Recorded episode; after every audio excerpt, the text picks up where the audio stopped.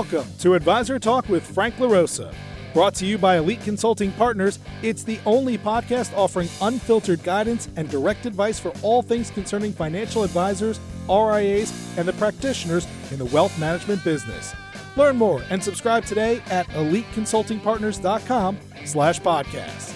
And now, here's your host, Frank LaRosa. Hey, everybody, welcome to Advisor Talk with Frank LaRosa. I'm your host, Frank LaRosa, and I am joined today by a very special guest, one that I um, unfortunately pushed off a couple of times. My bad, uh, overbooking my schedule. Uh, but today we're joined by the president of Concourse Financial Securities, Libet Anderson. Libet, how are you doing today?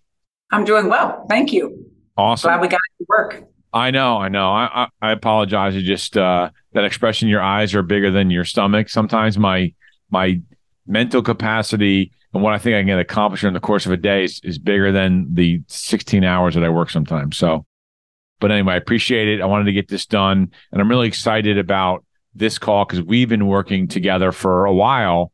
Um, but I think that you know, Concourse is a firm that I really want to introduce to the industry right? That's really what this is all about. Introducing you all to the industry and and the name you've been around for a long time. So I'm going to basically just hand the mic over to you and just give my audience um, some background on on who you are, where'd you come from, right? You're you're in a high level position as the president of the firm. Uh, there aren't that many female professionals running broker dealers, which is great to see. So we'll get into a little bit about uh, uh you know that um, and then talk about concourse and it and its history because it wasn't always concourse. Right. So, so I'm going to hand you, as I say in our household, you have the salt shaker. Ah, I like that. Thank you so much. Uh, so, yes, Concourse, now Concourse Financial Group Securities or Concourse Financial, is actually a firm that's been around since 1985, originally named Pro Equities. And part of that was a call to our parent company, Protective Life Insurance Company. Um, was the original derivation of the name. And what we found over time, as we started to look ahead and talk about, you know, who do we want to be? The parent came to us several years ago and said, it's time for a refresh. We have three actually um, small brands that are all trying to build their place in the industry. We have this pro equities broker dealer, RIA. We have a, an insurance agency that was named First Protective. And then we have a wholesaling organization that calls on financial advisors at Edward Jones only, um, distributing uh, life insurance. And so Protective Life came to this point and said, "Okay, let's let's think about this. It's much easier to build one brand than three, right?" And um, and so as we thought about it, we went to, through extensive research and talked about given who we are today, and I'll talk a little bit about that transformation, but given who we are, how do we want to be depicted in the field? Sometimes the name pro, while we are proud of our parent company and they're very supportive and they, you know, help us with all of our efforts, but sometimes people misunderstood and assumed that we were captive uh, to protective product or that we had quotas and we, you know, all of that, which is not true. We are, you know, open architecture, as they say. So um, and then we thought about who is it that I know is going to have a great experience here and they are going to love being affiliated with us and they're going to take their practice to where they want to go, right? Concourse is an active name. So it's meant to be for someone who is growing. You're going somewhere. Our tagline is your way forward. So the idea is that as a firm, we've got 450 independent contractors throughout the US. And um, the people that are going to grow their practices and do well here are those that look at the resources that we've put down and say, that will help me. You have uh, an annuity specialist or annuity specialist team. You've got a financial planning team. You've got a very deep advisory team. We actually have an institutional fixed income desk, which is rare at our size. They actually take inventory.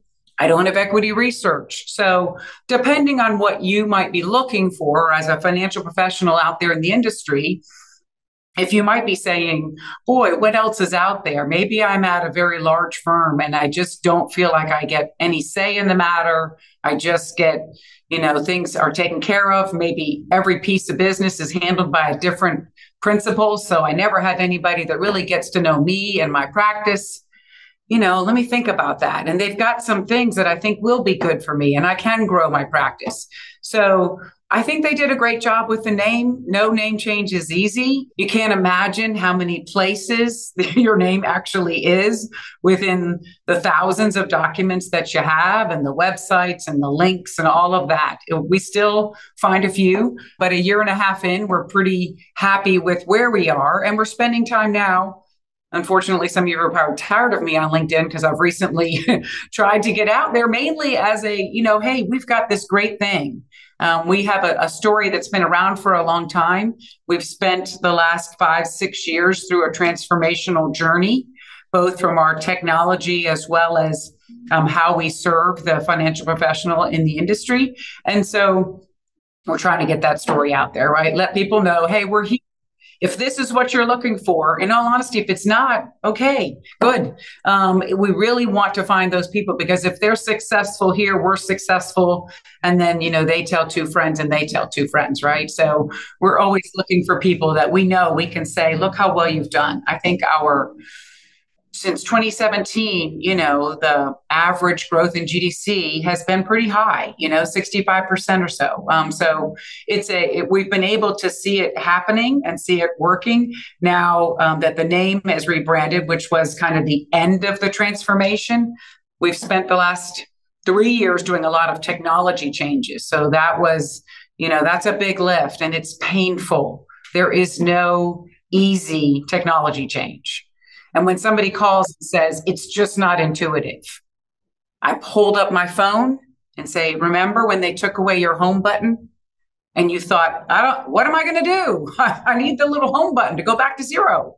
It, it, no technology really. And as easy as, and as much as we love our iPhones, uh, you know, actually, if you don't love your iPhone, you love your Android, right? As much as we love our phones, which is a whole nother problem. That's okay. That's a different problem. If you love your Android. Yeah. I have techie kids, so they're Androids. But the uh, the that home button going away, it was like painful. All change, especially technology change, is painful because even though it may not be easy, you know it and you can do it blindfolded, right? So we made big changes. We were a paper heavy um, firm. We were actually taking data off of the paper that our advisors would send in to us, and we were typing it in for them, not once, not twice, but if it was an advisory account, three times. Okay. So let's assume we got that right the first time and we entered everything perfectly and we nobody transposed anything. Good luck with that. That doesn't then, ever happen. Yeah, right.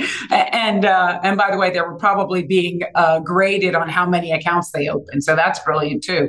Um, so now think about the fact that when you make an address change or a beneficiary change, any change to any account, a risk profile changes, imagine that the person who took in that information, which probably could come in through five different points of call here, had to remember all three systems needed that information. Good luck with that, right? So we now moved into a system where there's one place to go, all account information, new account, account maintenance goes into one system.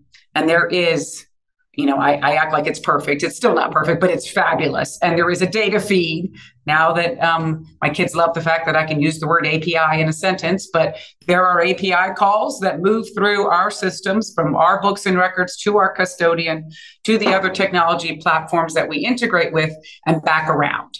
So massive change. We're now opening about 90% of our accounts in less than three hours. Most of them, 50%, are being handled without human intervention. That's cool. That means you entered it correctly. We're not touching it, right? I've still got to get that number higher, but we're getting, you know, that's a big improvement. We're less than 10% NIGO. So some of my offices will now go, wait a second, we're way high. I'm like, well, then we need to talk. That's a different problem. Yeah, you have a different problem. You have a user error problem. exactly. So we did a lot on the technology side just over the last three years. And sort of the coup d'etat was to change the name, which seemed like the easiest thing to do of the other issues, but it was you know, it's one more thing. And while to our financial advisors, they mostly work under DBAs, all their websites had to change, all their disclosures have to change. So that too. But we did feel like it was the right thing to do because we needed that refresh. We needed a rebrand. Protective did a wonderful job of, of working on that for us and hiring some great people to come up with it. Again, it still is a change, um, but we're excited to be where we are because I think we have a we have something now. We have a great story to tell. We have a big parent company. They're very supportive of us. We talk about their patient capital. They are helping us. We are on their target list of of all their entities um, for growth. So now we're in that mode of saying, here we are. Right? It's the you know 30 plus year overnight success story right? We're ready to go. We've got a great framework. Um, we have the right people here. I kind of call us the sweet spot. We're not as big obviously as many firms are out there. We're not as small as others too. But i think we're we have the technology there to to hold up and to stack up but we also have the people here who get to know you. They know your practice. They try hard to make everything work. The principal that you work with is going to be the same person for all your business.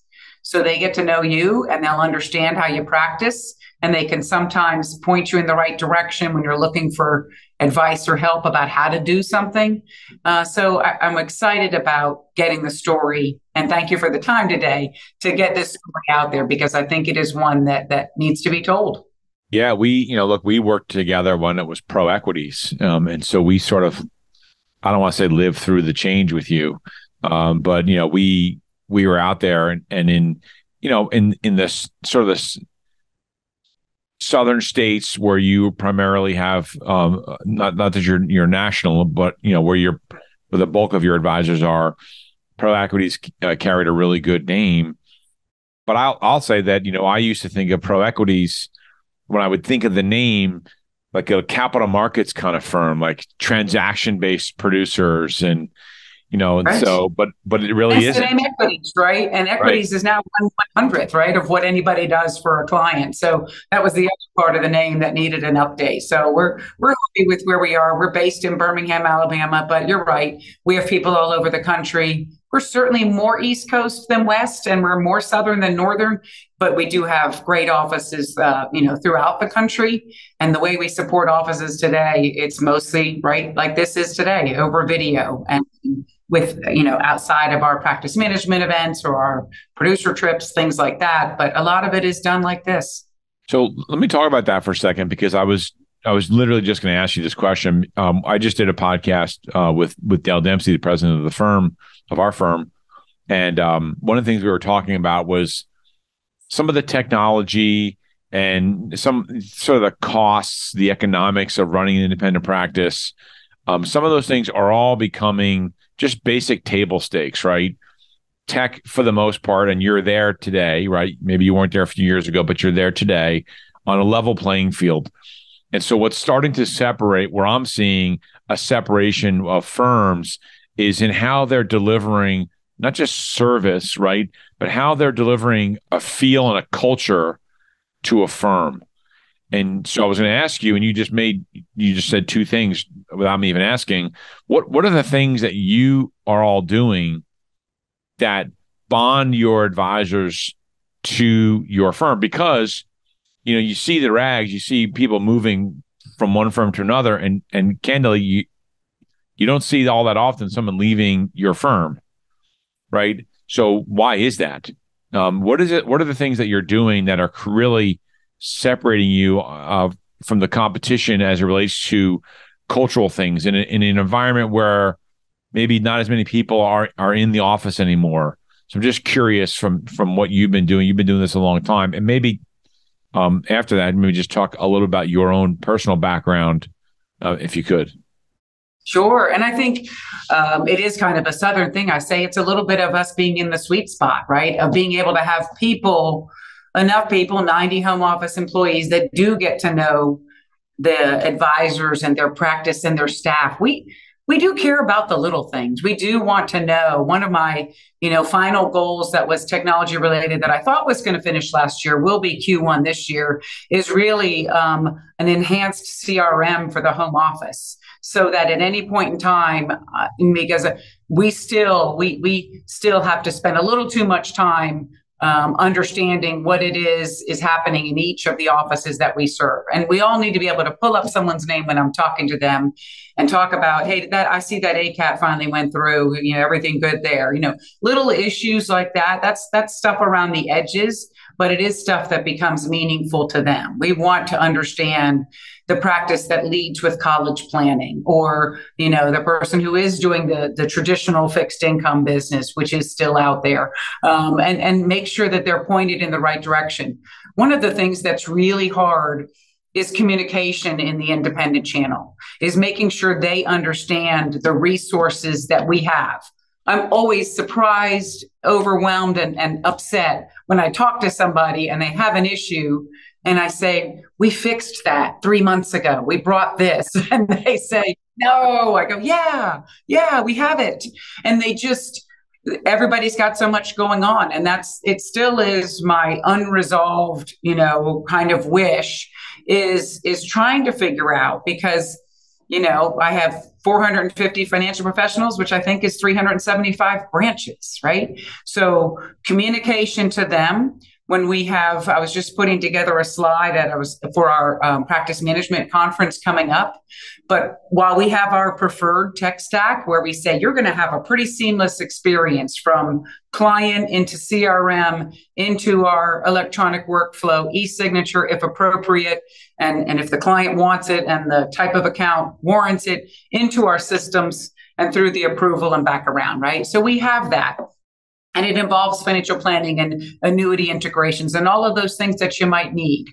But now what we're trying to do is add around those edges. What, what else can we do that enhances that experience without them having to step out and go into a different system and come back in, right? So our focus right now is adding to that. And what I love today is that so many of these fintech firms are sharing you know, it, it didn't used to be that way. 10 years ago, the firms thought they had to buy everything up that was in their way um, and, and create that one great environment. And now they're all sharing data. And as they do that, and you get up on that list of where I need you to integrate with this other technology, that's really nice because you really can bring a lot more to the table than than you could five years ago. They have so much more information and access. And now people are doing cool thing around values, around customization and personalization. I just had a Morningstar call, you know, half an hour ago, and the things they're adding to their technology is it's impressive. And and other firms just like that, you know. So people adding things to that basic tech stack are helping us bring more value and depending on who wants it, it's like, here, pick it up. You can use this, right? So it's nice to be able to bring that forward and make that available. When we get to our meeting in Dallas, I think many of them are going to be shocked by all the different technologies that are represented there that support their practice because they're going to say, I had no idea. Right. That, is that the practice management conference? Yes. So tell tell us about that. What's that? Because you know you're hearing. I, I, think that some firms have moved away from doing things like this. Um, they think it's they can get away with it, and I don't agree. So what? Tell us about yours. You know, I think we we we did okay in the virtual environment of trying to put some of that together, right? And we we spent a lot of time trying to make it fun in the breaks because we're not together, and you know, and here's your fake cocktail hour, whatever it was. You know, everybody tried to do that, and and you're right, it's less expensive uh, to pull it off while we just stand at our desk and do our thing. But nothing replaces the human interaction and the relationships. And it was one thing to have the people who have been with us for 20, 25 years go through that period of time with us. They were fine. We had great conversations with them all the time. But new people, and they haven't actually met someone, you know, in person, uh, that's a different relationship. And so last year, we it was the first time late June that we had that same practice management conference from when we pulled one off in February of 20, right before things ended. And so we pulled one off in June here in Birmingham and my most of the time we're doing this out of town. I was so glad we did it in Birmingham because I was able to literally run a shuttle of home office employees out to the meeting site. And it was it was a re, it, not just a reunion but an engagement. And they all got to know people. They've been talking to these people on the phone. And they don't do video calls with client services or operations or compliance right? They do video calls with management and people who are leading the business. But for them getting to actually meet in person and see the people who were supporting their practices it was wonderful and it just reinforced the need to do these types of meetings. You can do a lot more virtual, and I think it's brought efficiencies to everybody's businesses, whether you're an advisor or an executive at the home office um, like I am. I do a lot more virtual now before we engage in a plane flight in a hotel and whatever you know you have to comes with all of that which is never easy um, so we're now uh, March 6th to the 8th at the Renaissance in Dallas. And right now it's about 240 people or so that'll be there. Again, a lot of them for the first time, um, home office, some of them for the first time that are coming back together. But again, engaging in those interactions. It's a pure practice management conference. So it's a lot for both our financial advisors. We run a whole track for their sales assistant. So they're really getting that interaction. Uh, that's something I think is critical. In so the you're inviting the sales assistants as well. We do, and and I will tell you that was one of the things we pulled off last year. That was incredible. We we had them come into the home office. They need their own community. And that's one thing that COVID taught us was people need their community. And even if it if it starts virtual at some point in time they need to get together physically and then they have they understand how the other practices are run. And when they have an issue with something, they're like, I remember she has a great solution for that. I got to reach out to Karen for this, right? Um, they make their own connections and therefore it helps them because they're the ones supporting it. If they're in the office by themselves, like, how do I do that? You know? Um, so they develop their own community. We've developed communities around advisors who manage practice or manage the assets themselves so either rep as PM or rep as advisor, depending on whether they have discretion. We um, set up a community for advisors who use third party managers because they have different issues, different questions. You know, their best practices are different and they can share with each other. But we we realize that creating those communities builds that gap and builds that bridge until they can be together. So we still offer our practice management conference. I'm looking forward to it.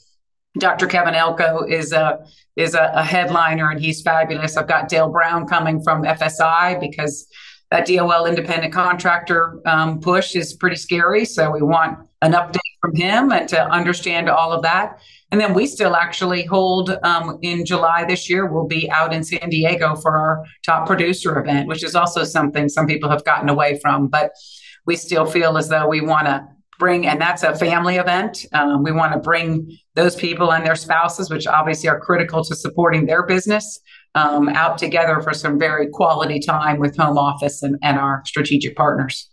So you just like hit on a bunch of things that I was going to bring up. So reading my mind, I guess um, I was going to ask you about the the softer thing. So um, let me just re- let me just I want to reiterate here what you said because very few firms do this where they have support staff at these meetings, right? Most of the time, it's like you know the top producers, and that's it. And you know, then the, the, the they they get all this information. They come back to their office, they throw the notebook on the desk, and they go back to business. And the sale, and they rarely will give a, a breakdown of the meeting, especially as it relates to support staff and operational stuff, because because you know those advisors are they're always going to the the operational breakout sessions when they when they go to those events right that's there's always a line at those doors they don't even use the technology so we knew it was critical and and they couldn't describe it if they wanted to um, you know some do obviously but uh, and, and, I will tell you that it wasn't easy to pull it off because several of them said, You understand that she's my right arm, or he is critical. I don't know how I open the door, right? I don't know how I, you know, transact. And every single one of them was so happy with the two and a half days they spent In that case, it was here in Birmingham. And really, again, they dug in, they got to ask questions. They are running, they're the backbone of those businesses. And so it was wonderful. And so we, again, we have that track for them so they can come to the practice management conference and they spend time together. They get to dig into those details, and everybody's got a different way to run their business. And so they learn from each other, and that's invaluable. We sat in that room and said, This is the real stuff, right? Um, but the advisors are there and they need things at a different level. So we have that that track as well, right? So always trying to bring it for for both sides of it, and that's how we get a successful practice. So let me just shift gears for a minute because I was going to ask you a question, and I and I anytime I have someone like yourself in, in the position that you're in on i try to uh, get into your head in terms of what are you hearing? What are you concerned about? Um, what are you excited about within the industry? Um, and so far all of the senior senior folks that i've had on the, on these podcasts have said you know the dol issue coming down with this this 1099 issue on the table. If you can um, what is your opinion or what are you hearing? Maybe I'll, I don't I don't know if you can give an opinion, but what is your opinion of um, and concern about this particular issue? Fortunately, just joined the board of FSI, so it was my first board meeting just a couple of weeks ago, and I thought, wow, I am so glad I'm here because I don't know that I took it as seriously, even though I'd read about it, I could see all of it, and I was getting the data from FSI. But listening um, to again and hearing the data from them in terms of the thousands of letters that were written, you know, from financial advisors on our behalf, making sure we all kind of know where it's coming from. The gig economy is hard to wrestle with, and we're sort of getting swept in in with it. Um, but it's scary. It, it's a pretty big regulation, and and I think you know I, I don't know what the chances right now, but right now it's a, it's a pretty hot button, and it is something we have to pay attention to, be prepared for. They're talking about May being able to put this out there. Everybody says that's a very aggressive timeline. The comment period, um, I think, starts in mid February. So, I mean, there've already been letters sent, but as they start to put out the actual rule, they're saying we're not getting an exception this time, and that's. Uh, that's different from what we've heard in the past. So we'll see. It's really um, it's hard to imagine because all of us know this business and know that the financial advisor takes all the risk. They do the work. They own this business. They they profit from what they do. They lose from what they do. All of that is on them. They're partly because we they have to do all their business with us. Is how they see that relationship being tied together which we all know that comes from regulation that you want right? So unfortunately, that same regulation is is hurting us in this case. So um, it will be interesting to see. I'm looking forward to uh, to uh, the conversation with Dale at our conference to give us a little more insight there. But um, it's it's a pretty big one. I think aside from that, what we've really been having a hard time with is not so much that each rule or each change from the regulators is not does not have some some merit they're always trying to think about the end investor and what's best for them. We get that. It's also been the pace of change that has been scary because you almost, you know, uh, the SEC marketing rule. I mean, it was on top of we had DOL and Reg BI, and you know, and and people were like, "Wait, what?" It's like they're just bored and they're just trying to come up with stuff, right? Like, yeah, and they're anything but bored. You know, they're working hard. We, yeah, we've met with some of the commissioners, and it and it is that is not it at all. But to to those of us here, it's their list is so long, and unfortunately, there's bad actors out there, and every time they do something, another form and another rule comes out. Um, so we all pay for that, and the clients end up paying yeah, for it. I, look, I have faith that it'll work out the way it's supposed to work out. Mm-hmm. Uh, there's too many ripple effects uh, for them to make that kind of change. Because um, then it's our industry, and then there's other industry. Like, you know, you it can it, it can turn a lot of service industries upside down. Correct. And you know, there's a big difference between, you know, the gig economy, true gig economy, and what our financial professionals do day in, day out with, you know, the various licenses, all the regulation. Yeah. Well, financial professionals, insurance, insurance folks, like there's a ton of people that, that it, it will affect. So I'm, I'm, uh, I'm confident that people a lot smarter than me are going to take care of that. But you know, What what? So you've mentioned a comment about people writing letters. Like, what can what can an advisor do to do their part? Yeah, so we put out, you know, kind of templates and and um, sent a lot of the to our financial professionals. Here's what you can do. You can go to FSI's website; they'll tell you what to do.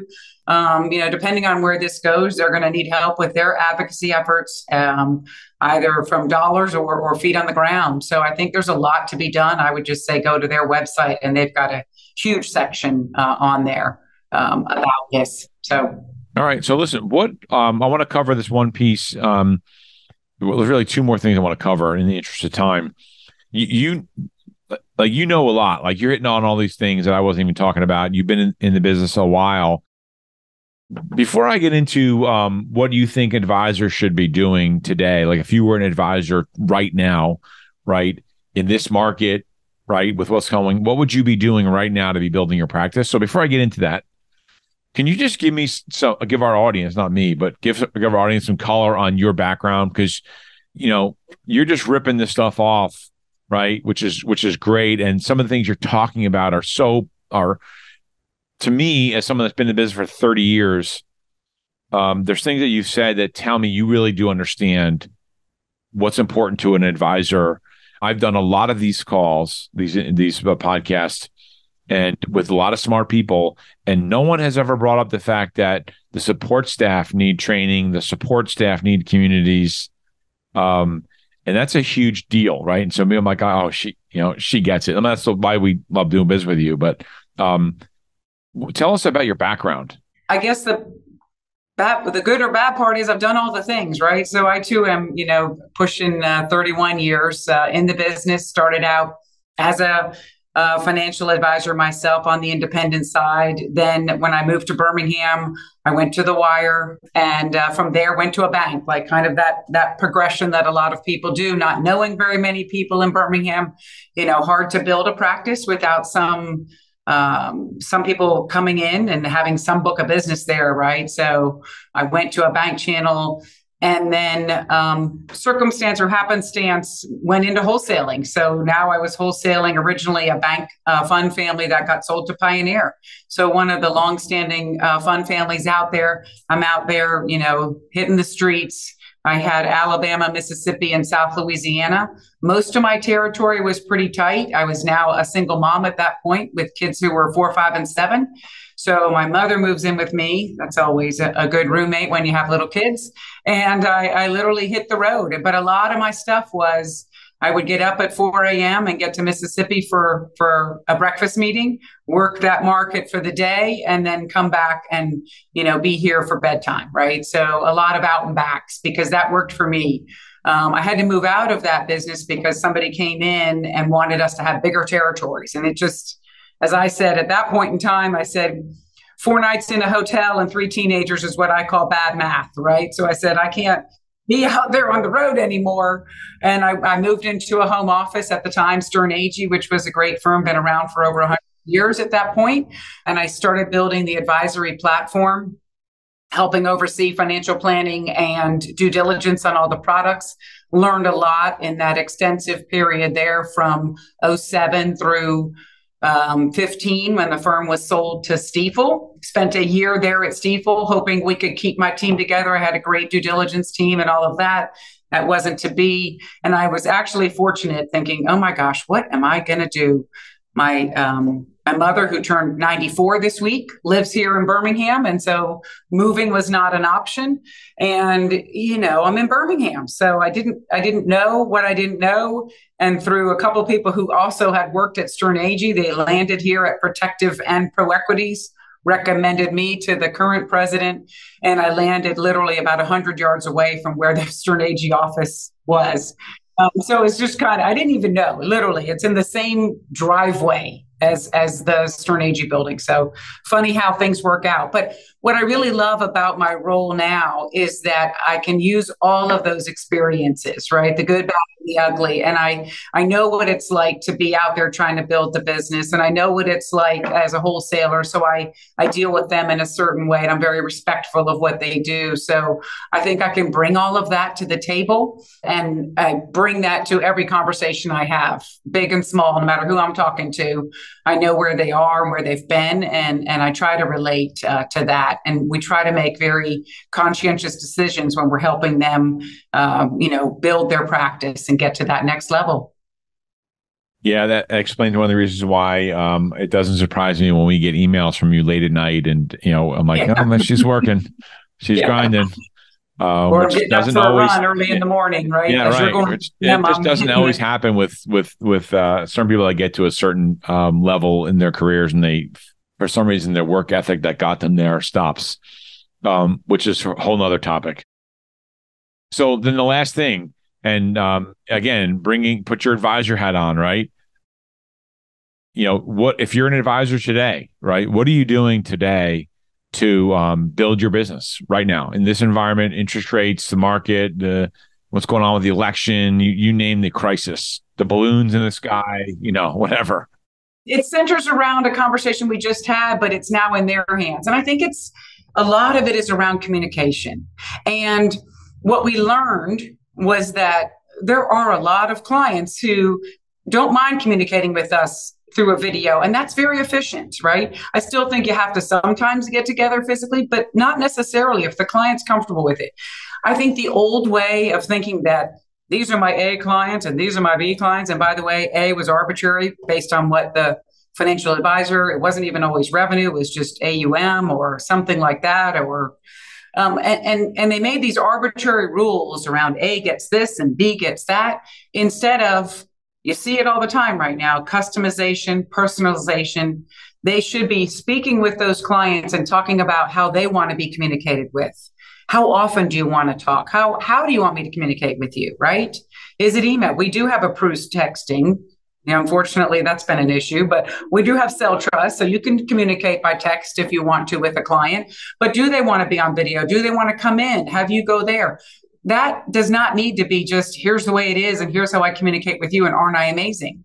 Think about the client and put them in the position of actually telling you what they want. How do they want to interact? Making sure that if you're on a team that they're getting to meet all the various members of the team that you're not building yourself up as the one and only because we know that can change as well. So I think it's around enhancing that client experience from that communication standpoint. In when the markets are volatile, clients call in, right? Makes it easy, but you're reactive. You're just answering the phone. What are you doing when the markets are a little easier?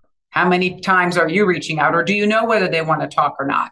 Right. So I think that in some markets, it's easier to say you communicate regularly with your clients. We all know in other markets, some people hide, some people, you know, wait for the phone to ring, but having that customized plan, I think is going to elevate you to that next level. Yeah, and I think that one piece uh, about well, you're saying they they call in, and so that's you know they can check the box of oh I communicated to my client, right?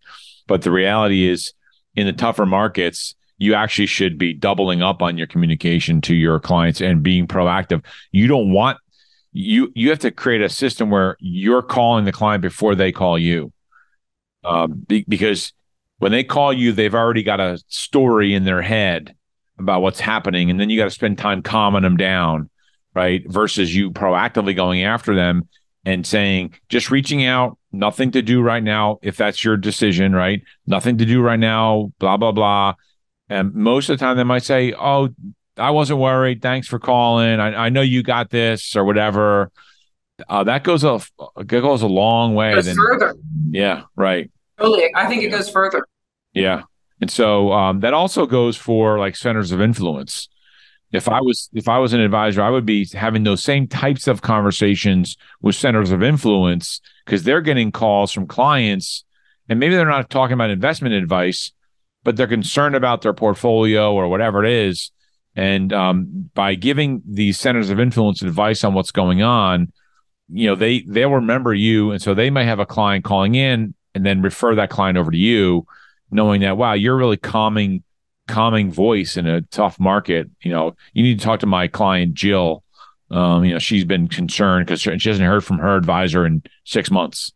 Exactly, and don't just reach out to the center of influence when they send you somebody, and send them the thank you note, right? Um, and sorry for the sun. I am a South Florida girl, and I'm a vitamin D person. I'm an outdoor person who's stuck in an office. So my blinds are always up and it changes. So no, that's good. Listen, I think that's great advice. Communication is really key.